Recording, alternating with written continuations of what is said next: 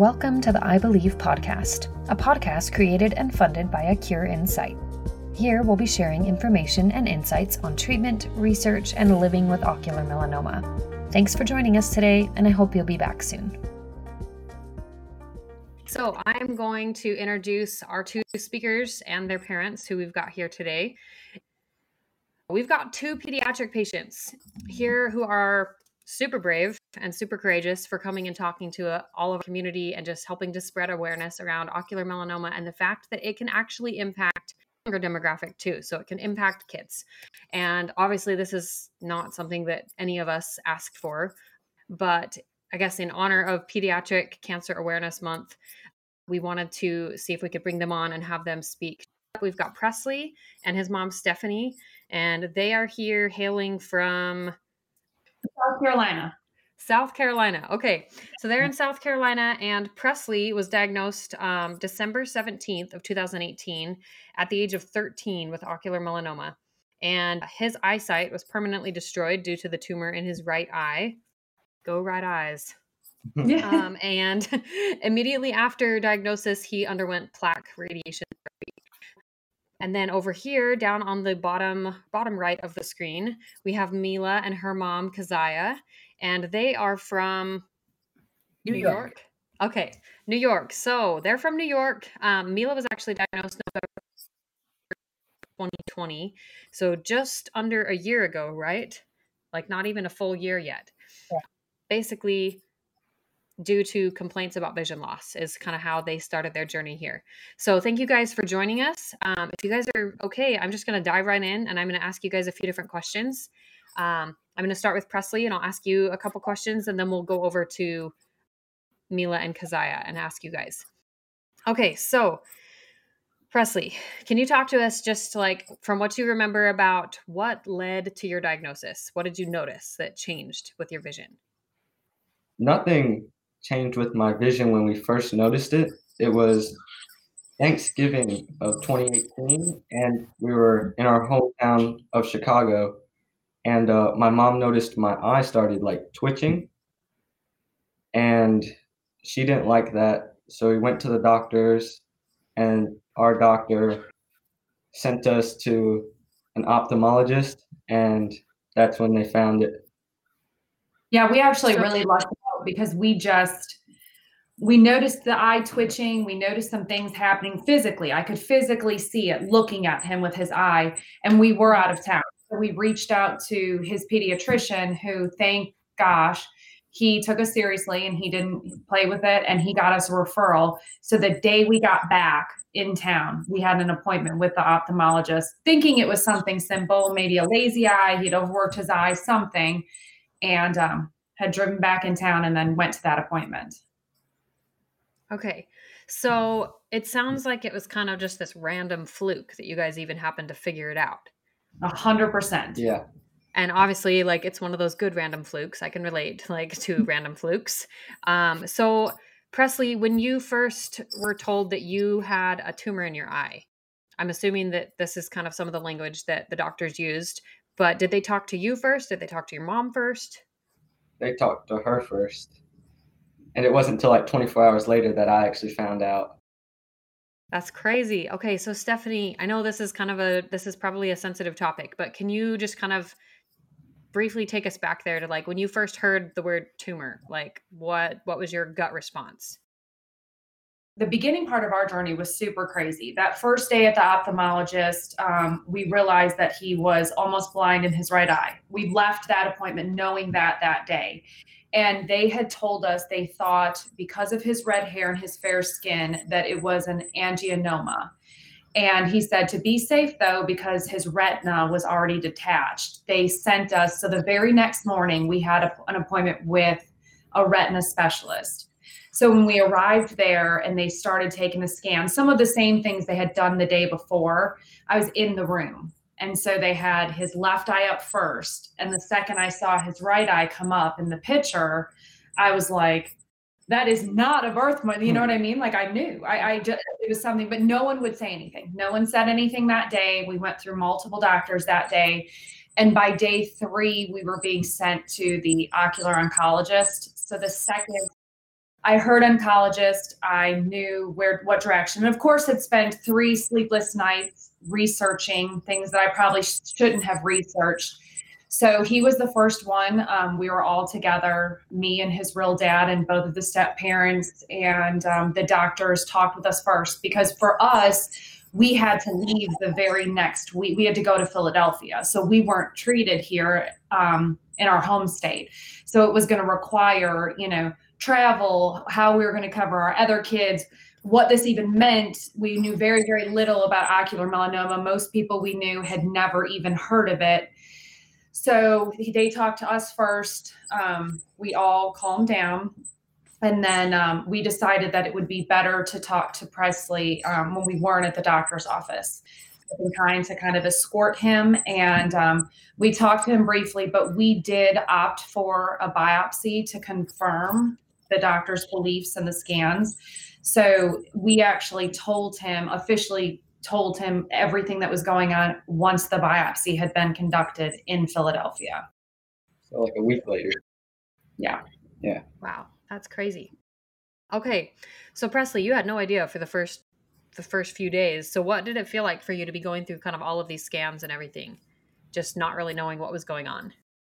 Uh, being honest, at first it was a reason to get out of school. So this is the true teenager response. Yeah. Um, okay, so a reason to get out of school. Um, was there a point before anyone talked to you, before your parents talked to you, that you kind of felt like you knew something was going on, or were you just totally taken by surprise?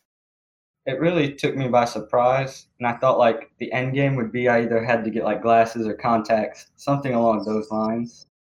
I didn't think it would be something like ten times worse than that.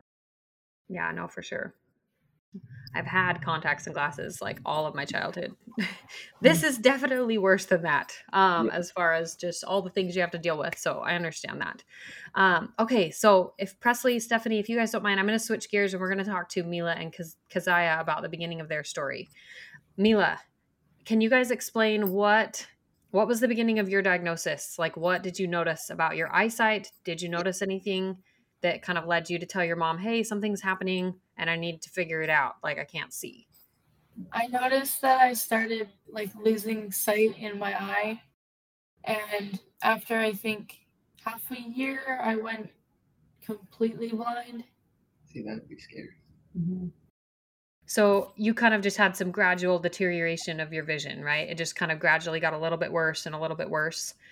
So, Kezia, can you remember roughly when, after the vision loss was being experienced, you guys were able to actually like nail down a diagnosis?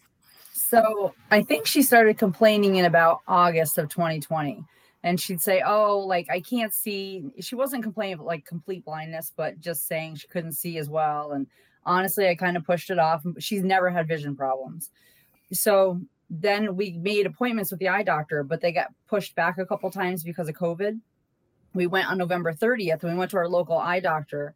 They did an eye exam, they dilated her eyes, and her vision at that time was 2250 but they told me that nothing was wrong with her eye. I'm a nurse and I was like, she's blind in that eye, but there's nothing wrong. Like that's that's not even possible. So honestly, they were kind of rude to us. So we I asked for a referral to a specialist because I said if she can't see out her eye, it's a problem. So six weeks later, in January of 2021, we went to Albany. Um, obviously it's our capital. So we went down there and the it was a pediatric ophthalmologist looked at her eye and he freaked out he was like her retina's detached. And he's like you're from two hours away correct? And i said yes. And it was 4 p.m on a friday. And he's like you can't leave right now. And so i was like all right. And i i looked at mila and i said oh your retina's detached. That's you know i know that's a medical emergency. That's why you can't see. Like you know we're it's just gonna have to be fixed. Not a big deal. So they immediately sent us to a retina specialist um we went there and when we got there it was like five o'clock in the evening on a friday and they as soon as we walked in the door they like grabbed her and they're like we're taking her for pictures. I was like okay. And i'm still thinking like yeah whatever you know they're doing their thing and um we went in the room and they were doing an ultrasound on her eye when i walked in and i you know was just sitting there looking and i had actually behind the doctor had taken a couple pictures of the ultrasounds because i was like you know the medical part of me was like this is really cool And then honestly, I asked to go to the bathroom because we had, you know, been on the road forever. And as I was walking through the waiting room to the bathroom, like I could feel something behind me. And I turned around and the doctor was standing behind me. And I said, Can I help you? And he's like, There's a mass in her eye. And I said, Okay. And then he goes, It's pigmented. I said, Okay. And then he's like, She's got cancer. And I was like, Oh. And he just like blurted it out. Mila was still in the room, so she didn't hear any of this. Mm-hmm. And being a nurse, I knew that if this doctor is just going to blurt it out and say it, then then you know he, that's what he feels because they don't do that. Usually, you get the runaround of couple days, couple doctors, couple tests, couple this. There, there was none of that. So I actually went into the bathroom and I called my boyfriend who was out in the car because of COVID, and I'm like freaking out, like they just said she has cancer, and like so you know, we ended up leaving that day. He asked me, Where do you want to go? Do you want to go to Boston, Philadelphia, or New York City? You need to pick right now. And I said, Well, we'll go to Boston because I'm from Massachusetts. And we had a two and a half hour ride home in the car. So Mila's in the back seat. Like, I don't know if she's paying attention or not paying attention or what she heard or didn't hear. I couldn't speak. I didn't want to say anything to my boyfriend because I didn't know what she knew. So it was an extremely long, quiet ride home. We got home and I didn't tell her. I waited. We ended up going to Boston, I think on Wednesday, like the following Wednesday. And that's the morning we went is when I told her. She knew she had a mass in her eye, but she didn't know it was cancerous. And honestly, like I wasn't trying to put it off because obviously I had a terrible weekend of just like crying and yeah. you know looking everything up and just it was awful. And I she didn't see any of that, but that morning I knew they were going to tell her, like at the oncologist. And I just said, Mila, you know, um, that mass in your eye, it's cancer. And she was like, I kind of had a feeling. Like, I think she just, I don't know if she was looking up on her phone or, you know, you don't know what they're looking up as well. So we went to Boston for sure. And they they confirmed it. They didn't recommend her to have a biopsy because she also has a bleeding disorder. And the doctor was really worried that if they biopsied it, there would be a problem with bleeding in hindsight, I almost kind of wish they did do it, but I get the, you know, she had to have infusions before and after surgery and everything. So she wasn't a good candidate for plaque therapy because it was right up against her optic nerve and they were going to have to irradiate her optic nerve anyway. Um, so she had proton beam therapy. So she had to go okay. in and have surgery and they placed some rings behind her eye and then she had five days of radiation. And she actually tolerated it pretty well. And I think you did good. You did a good job. It was a, it was a long journey, just like Stefan Presley, like had to go to a different state. Her oncologist is in a different state. We go to Vermont to see a pediatric oncologist.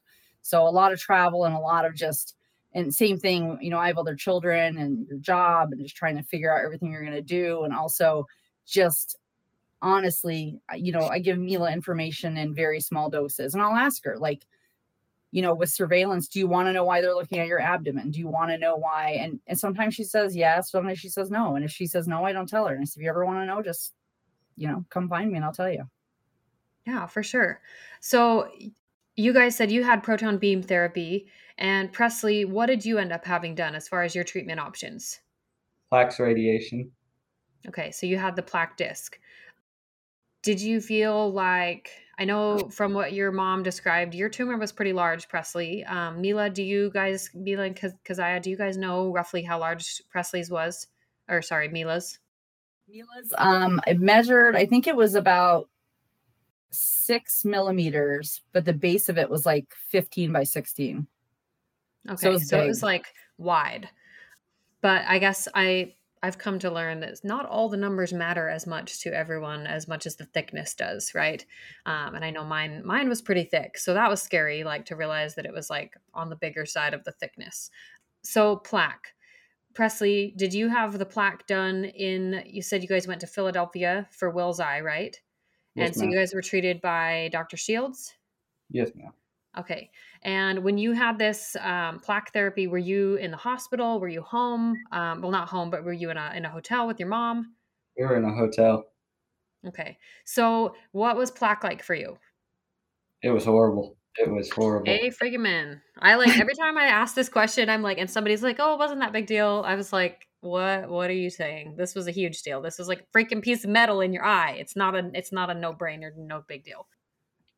I think Kezia made a really good point is that I think that what often gets missed for all ocular melanoma patients is all the moving pieces that yeah. make it so much more difficult. It's very rare that you find that someone, anybody, whether it's a kid or an adult, is treated in their home state. So we already we were in Philadelphia for almost 27 days, start to finish. Wow first because from the day we arrived to when they could biopsy was the following Thursday because everything has a po- protocol. And then it's another week later before you can have your first surgery. He had three surgeries in 10 days. You know, everything goes by their schedule.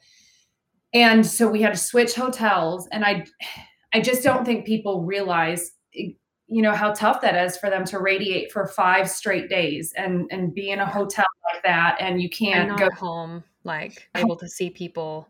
Correct. We couldn't i couldn't get on one side of him. We are all wearing radiation bracelets. You can't go in and out of the hotel. Everything has to be dark because he was so sensitive to all the lights and the sounds and exactly. i'll let you take over. Yeah it was it was horrible. Like five days and you're stuck in this dark room and it's just uncomfortable. And the original room we stayed in they were doing work right above us so there was a jackhammer like 24 7 for the first like 48 hours. And that was horrible. It was just yeah. loud, it was dark, and it was miserable. Like you already have a headache. You don't need a worse one. yes. Yes. So, okay. So Mila and Kezia, you guys traveled to, you said Boston for treatment. So how long, like between, um, like I know Stephanie mentioned that their journey there to Philadelphia took about 27 days from start to finish of diagnosis and treatment and everything in between how long were you guys in Boston um, for Mila's um, radiation proton therapy? We went the first time just to, for an office visit and you know all the scans. And then we went home, and then we went back about a week later, and we stayed for a week. And at that point, she had to um, had to have surgery to put the tantalum rings in her eye. So that was an overnight in the hospital because of her bleeding disorder but then we stayed at the hotel. We were there a week total because she had to go back in for the proton beam therapy. You have to go the next day and you have to be fitted for a mask and everything for the machine um, and meet the radiation oncologist. So what we did is I my friend, thank God, she just drove us down there and dropped us off. I didn't have a car. I just said, just leave me here. We'll figure it out. And the hotel graciously, they would pay for a lift for us to go back and forth to the hotel. And then we went home because her eye had to heal a little bit before um, radiation therapy. We went back down a week later and we stayed another week.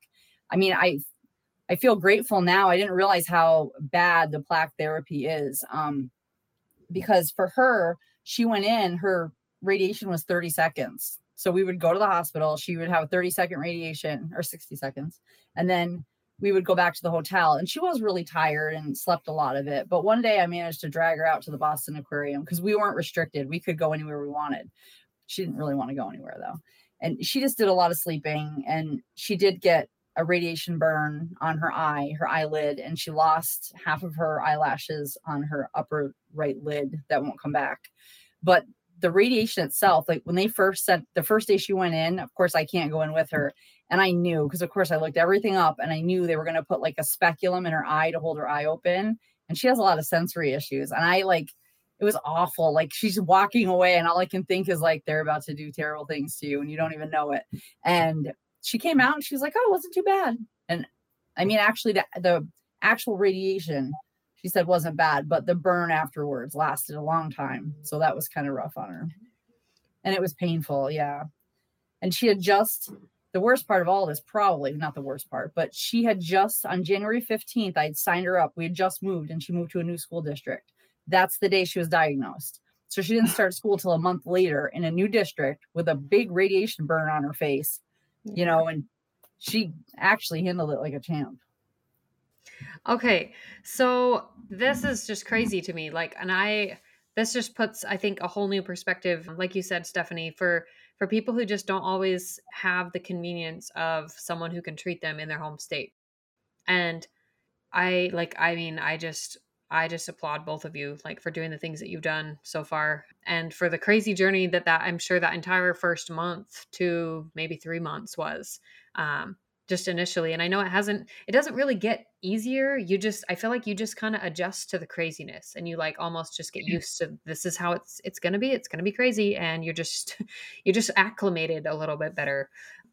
So okay this is kind of a little bit of a i guess just for the sake of before we get into some other stuff mila you mentioned you guys did not end up having a biopsy due to the bleeding disorder. Presley did you have a biopsy done? Yes, ma'am. And do you happen to are you comfortable sharing the results of that biopsy? Is your mom comfortable? If you, if you're not, it's okay. But I actually don't know about the biopsy. the last time we went to Philadelphia, and, and I, I should have looked this up before, I think they've changed the levels now. I think they added one.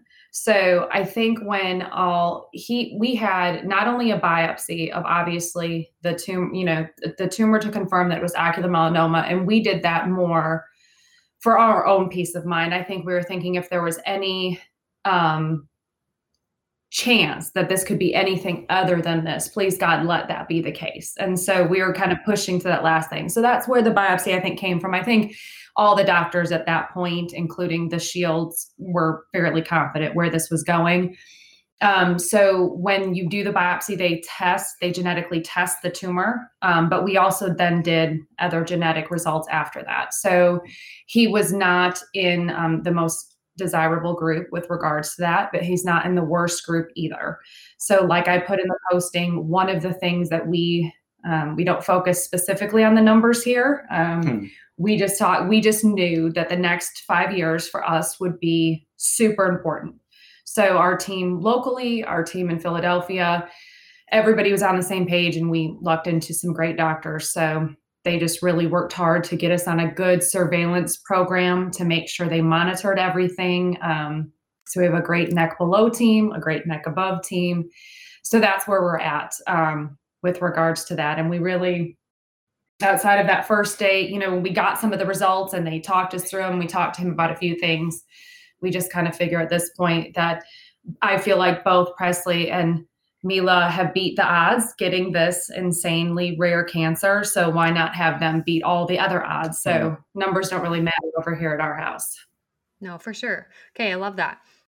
So, as far as the surveillance goes, so Presley, um, do you have scans every like every three months? Does it just kind of depend?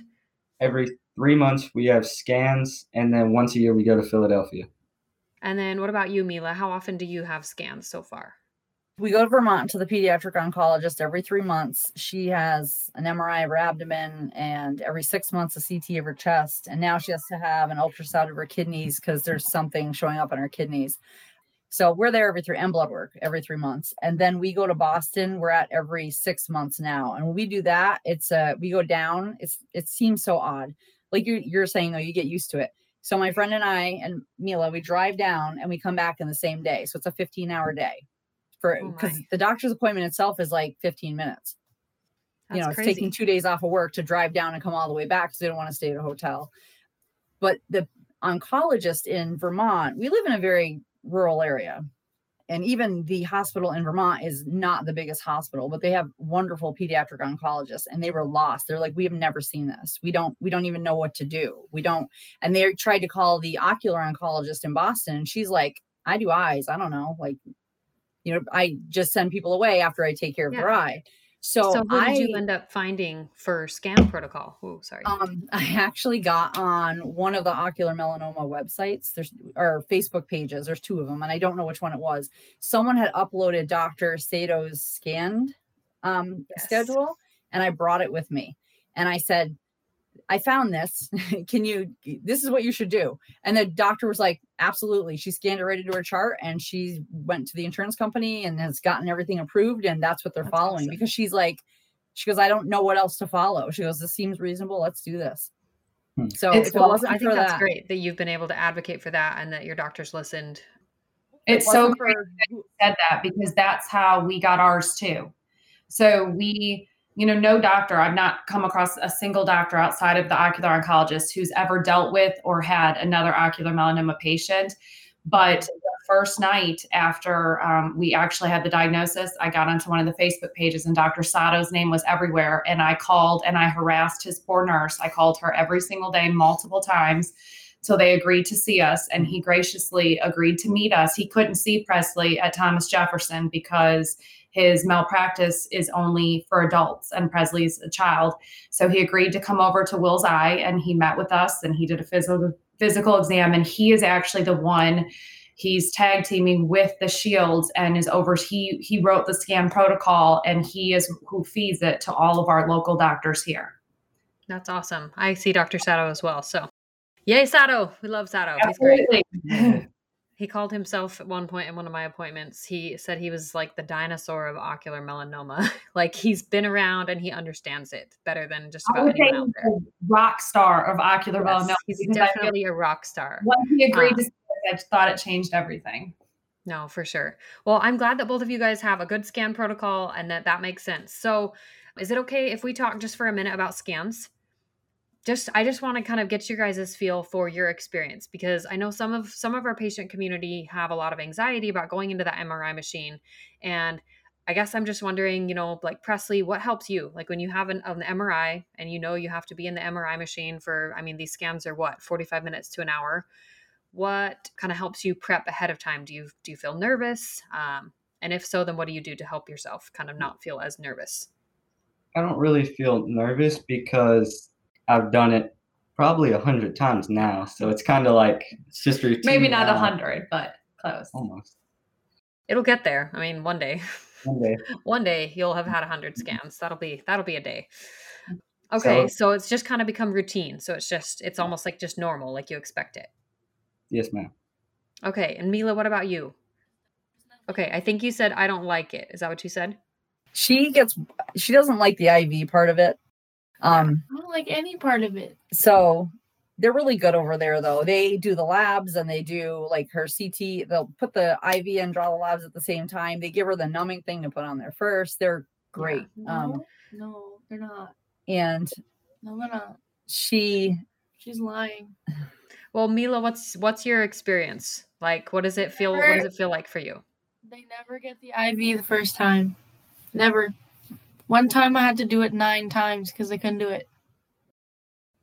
That Goodness, is- that's a lot. I've got- No, it's gone now. Finally, I had a bruise from a bad blood draw, and it was just like a blown vein, and it's not fun. Um, that's definitely, I guess, like as far as as far as that goes, I don't know. I don't know what this feels like to be a kid, and you know, with the nurse who's doing the MRI and who's doing the IV. But if you have if you have something, at least as a grown up, what I've been told is if you have something you're uncomfortable with and a doctor is doing something or they're not doing it well, then we have to tell them. We just have to say, we have to speak up and say, hey, this hurts. Like you're doing something wrong and you're not doing it right. So either find someone who can do it better or fix it. And so I just want, I want you guys to know, like, I know you guys are, what, are you both 15 now? I think mm-hmm. you're both 15. Yeah, you guys are 15, but you guys you guys totally can speak up and you can tell them if they're if they're not doing something well, you guys have more experience having all of these done than they have probably combined like as far as personal experience and if it doesn't feel good then I guess if I can if I can send anything out to you guys like advocate for yourselves. Start now like at 15 because it's important. Like your moms are doing such a good job but you guys are you guys are also at a place where you guys could speak up too and tell them and you tell those doctors and those nurses do better because you deserve better My nurse is actually amazing. I don't think she's ever messed up, and she makes it painless, and she she does a good that's job. always good when you get those people that's the best and i think and that's um you mentioned you have the same person who does your scans and everything each time Or the same person who does my blood work in the IV. yeah. So and that might be something that you know like as a as a kind of a one one person to another that like maybe maybe there's someone who would be working with Mila's team who would be able to just be who's who does it better who does the IVs better and that would be her first the time she's talking about is when she was first diagnosed and oh she gotcha was stuck a million times. No, Oh, they that's the still never get it first time. And the then you did it down here, and it left a bruise on my whole arm. well, you have a bleeding disorder. You're gonna Well, it bruise. hurt. It's totally So- it's totally okay and it's crazy. Yeah. She had gotten obviously just from all the testing and everything that was going on. And then um, because of the bleeding disorder, we ended up having to go to the clinic and they had to give her infusions and see if it would her body would react to it before she could have surgery. So she got stuck a lot. And by the time they got to the end of it, that she didn't have any veins left. It looks like we lost our host. Dang. oh, Sometimes I think these are on time limits, so I wonder if maybe that had. I don't know if we. I can't tell if my hat's even. Well, I'll ask a question. Presley, how did you feel like you were um, affected at school? Like after you were diagnosed and went back to school afterwards, did you like, was anything different or did you feel different? So actually, my school just did everything to help. Like my teachers and everybody, they were just so amazing, and they made it really, really easy for me. Like I like skipped almost half of the year, and they just made it really easy for me. When I came back, everybody was super nice.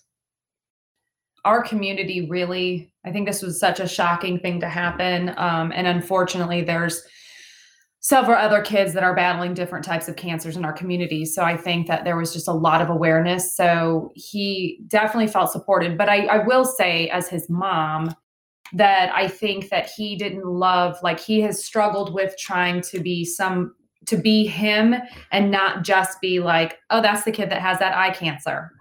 You know, like I think that's something that he struggles with is being, you know, we're so grateful and thankful.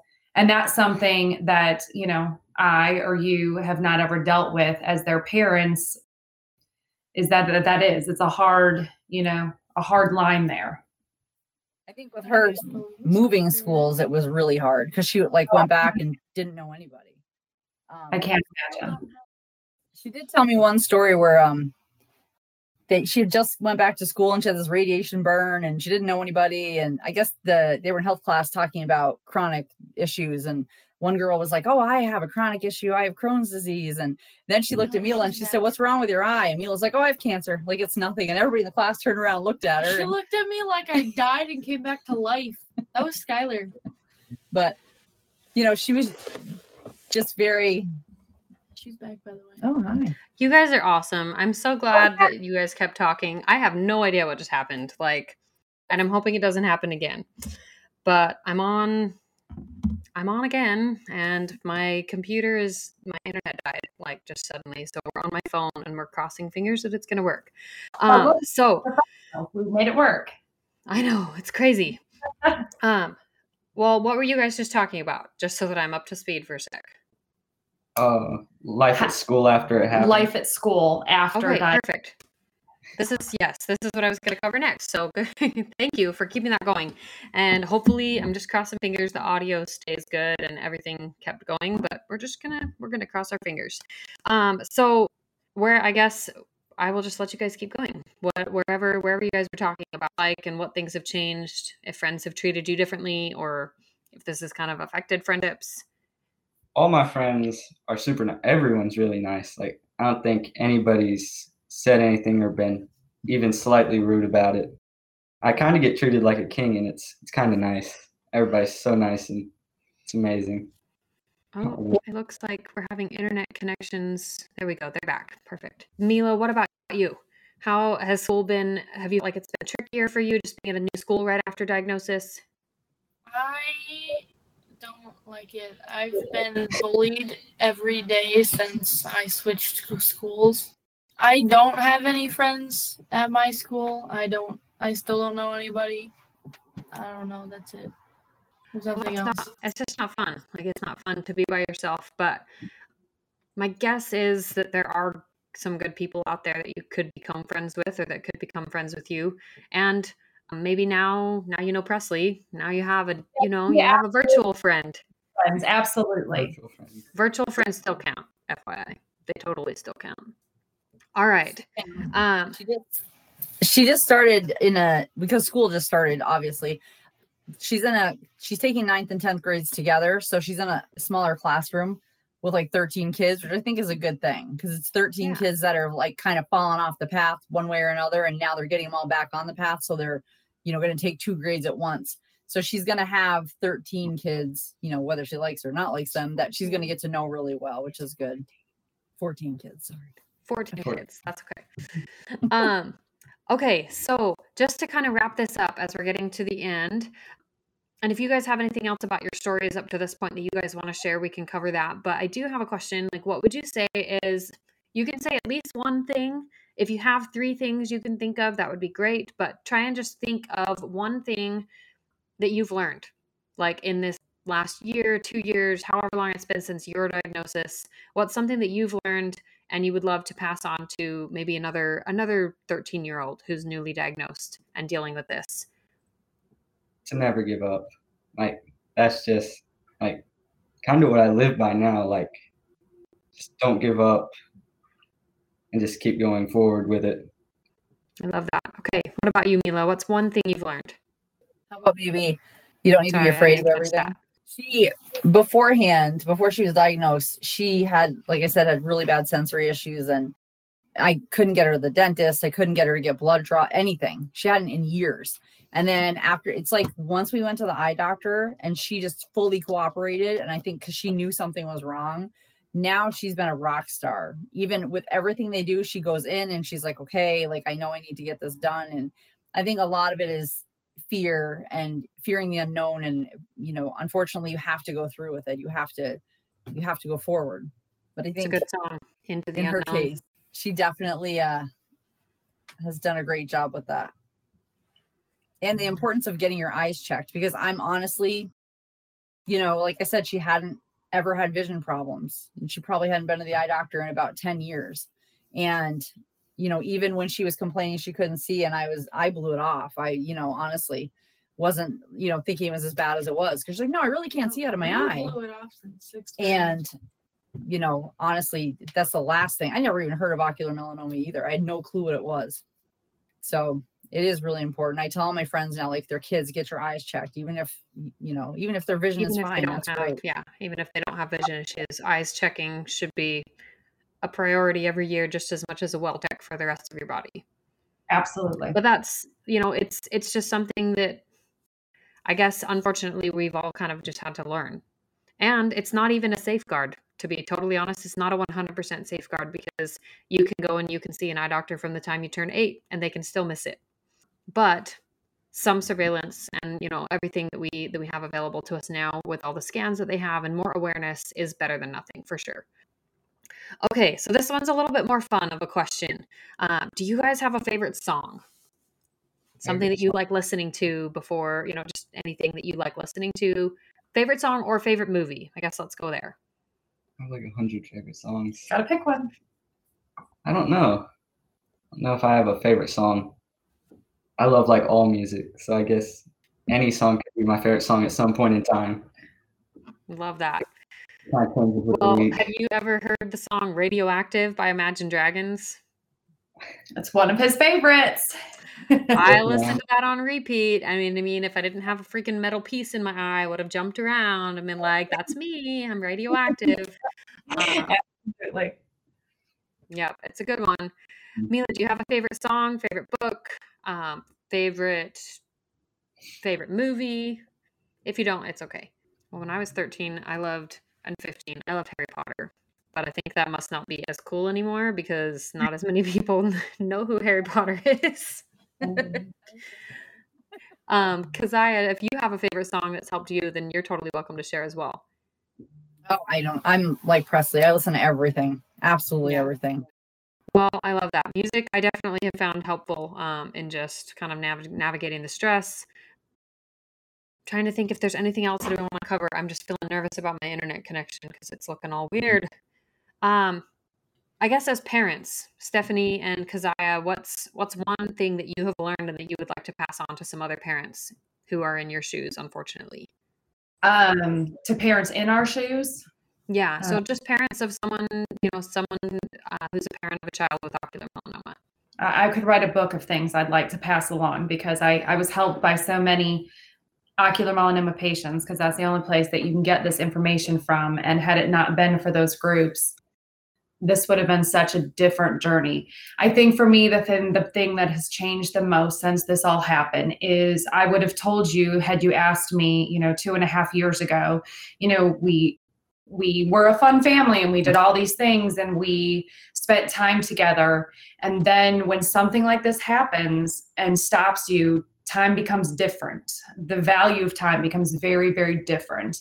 And I think it caused all of us to slow down in, in our family prior to the quarantine and really look at that and what we were going to invest and spend our time in and um, the things that were important and we just it, we reevaluated everything and we just kind of made some new goals and some new priorities and we've stuck with them because we learned really quickly that we're not always promised tomorrow we're not promised good tomorrows. And uh, we've had a lot more good tomorrows than bad tomorrows which has been good. But i think that's what's changed the most is i have a very different view on time. Okay i love that. Um Kezia, what about you? What's changed the most or what's something that you've learned that you'd like to pass on? Definitely the exact same thing about time and about it sounds kind of silly but like money i'm like super you know i'm always worried about money and I work a lot and you know, but then I, you know, Mila would want something. Like she really wanted to go to Hampton Beach this summer. And I was like, oh, it's gonna cost so much money. And then I was like, seriously? What really? we went to Hampton Beach and we went in the middle of a hurricane and we spent a lot of money and we had a great time and we didn't care. But it was the point of just living more presently. And then I think too, having you have to have like your support, your main support people. When she was in the hospital that night, she was out sleeping and I'm looking over and she's got this huge patch on her eye. And you know I, I'm just alone and I'm in Boston and it's snowing and I don't even have a car like just her and I and she's sleeping and she just had the surgery. And that was probably my lowest point where I actually have two friends that had um, children with Wilms tumors and their children are grown and fine at this point and I messaged both of them I made a group chat and I was just like I can't do this how do you do this like how do you do this and I said, you were the only two people I know that honestly can even understand what I'm going through right now. And they were great. But it's, it's finding that support. Like you do have your, you know, your significant other, your sister, your brother, whatever. But I think too, just trying to find and eh, you know, this was before I knew about the the Facebook support groups or anything, but just having people you can go to when you're really as a parent dealing with this, um, when you're really a wreck because you you don't show your kids that you just yeah, don't. No, I mean, sure. that's the things you do in private because you don't want to scare them or you don't want to, you know, make anything worse. Well, so. I can I can definitely understand that because I mean, just for me, like any of the things that I'm feeling, I sometimes feel like it's almost like there's a part of there's a part of this as you're newly diagnosed and just as you go through everything if anything and you know anything that changes um, there's kind of just this part of you that has to compartmentalize so that you can do life and you can be present with school you can be present with your kids you can be present as a parent if you're a parent. There's i think a lot of value to being able to just kind of learn over time how to compartmentalize and just kind of put cancer in a box and just say okay I'll I'll sit with you later. I'll deal with you later. I'll be sad about you later. But right now, I like I need to do life. I need to be present with the people that I have. But that can be really tricky as a parent, especially because I mean, our emotions are I feel like our emotions around our kids just kind of go like sky high. they go sky high and it's crazy. But for those of you listening who are not in the pediatric Facebook community, if you do have a child who has been diagnosed with ocular melanoma, then we have the pediatric ocular melanoma group and I want to look it up to make sure I get it right. It's called Pediatric Ocular Melanoma, and it's run by it's run by some of the board members of a Cure in Sight. So anyone is welcome to join that. Obviously, of course, you definitely need to be someone who's a parent of a child with ocular melanoma, but mm-hmm. um, we do have the other support groups as well for supporting families, supporting patients. So you guys have found help in the in the support groups on Facebook, and obviously just in your support system. Oh my goodness, I had something else on the back of my brain that I wanted to ask you guys, and it was it was a fun question, and now it's gone. It'll come back to me, and it's going to be unfortunately at a random moment. I'll say one thing. Um, we did Relay for Life this year, And oh, yes, that's what I was going to ask about. we had a team and it's called Team Eyes on Mila. And so I was like, well, we should make shirts and we should sell shirts. And so Mila and I came up with this design. I'm actually No. wearing it, but I think people that have ocular melanoma will enjoy it. So it's it's a pirate with an eye patch. See it? Okay. Oh, there we And then on the back, on the back it says it's all fun and games until someone needs an eye patch. Hmm. And, That's amazing. That's and an awesome we shirt. sold like 70 of my friends bought shirts. So they were all running around with these shirts on and I don't know. It, we had a good time, but you know, in our area there was only uh, Mila and one other person that were pediatric cancer survivors out of everybody there. That's So, crazy. So, Mila, you did Relay for Life, um, and you enjoyed doing that.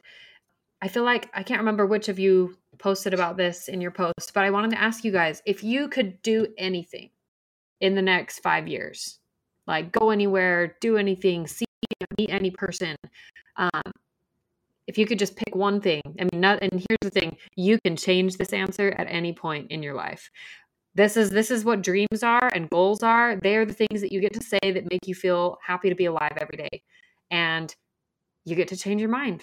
If today you want to go to Disneyland and that sounds like the best idea, great. But if tomorrow you want to take a cruise to Europe, that's even better.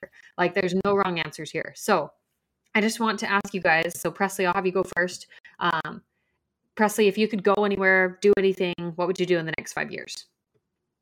I've always wanted to go to Hawaii, and I think like scuba diving in Hawaii would be awesome. Somewhere off the Deep coast. sea scuba diving. You got to do the deep sea stuff, otherwise you don't see all the cool stuff.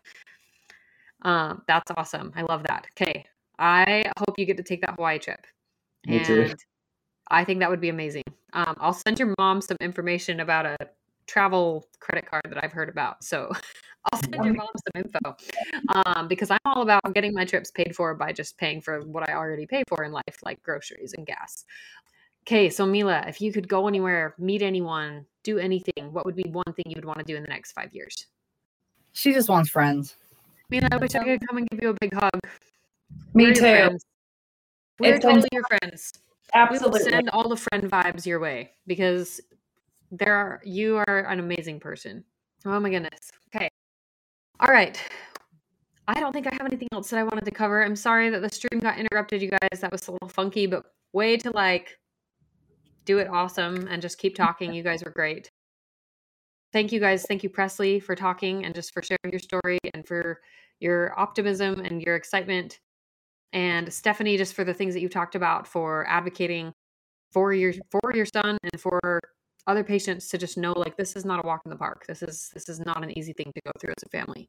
Um, and Mila and Kaz- Kezia, um, thank you like just for talking and for sharing and just talking to us about what your experience has been, has been like and just being real. I feel like that's such an important thing. Um, is that people just understand this is this is not a walk in the park. There's hard stuff, and it's okay to be frustrated by it or to feel like there's just not really much that you like about it. So, all right, I'm gonna let you guys go. So I'm gonna end the live stream. Thanks for joining us, you guys. Thank you so Thank much you. for having us. It was so good seeing you guys. Mila, we'll be in touch. I know. Well, we- Everybody wave. We'll say bye to Facebook.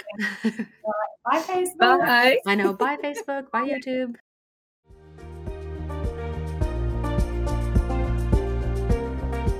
Thank you so much for joining us today on the I Believe podcast. Please make sure to subscribe, and if you're so inclined, send this episode over to friends, family, and share on your social media to help spread awareness around OM. Feel free to follow us on Facebook or on Instagram at A Cure in Sight. Thanks so much and have a wonderful day.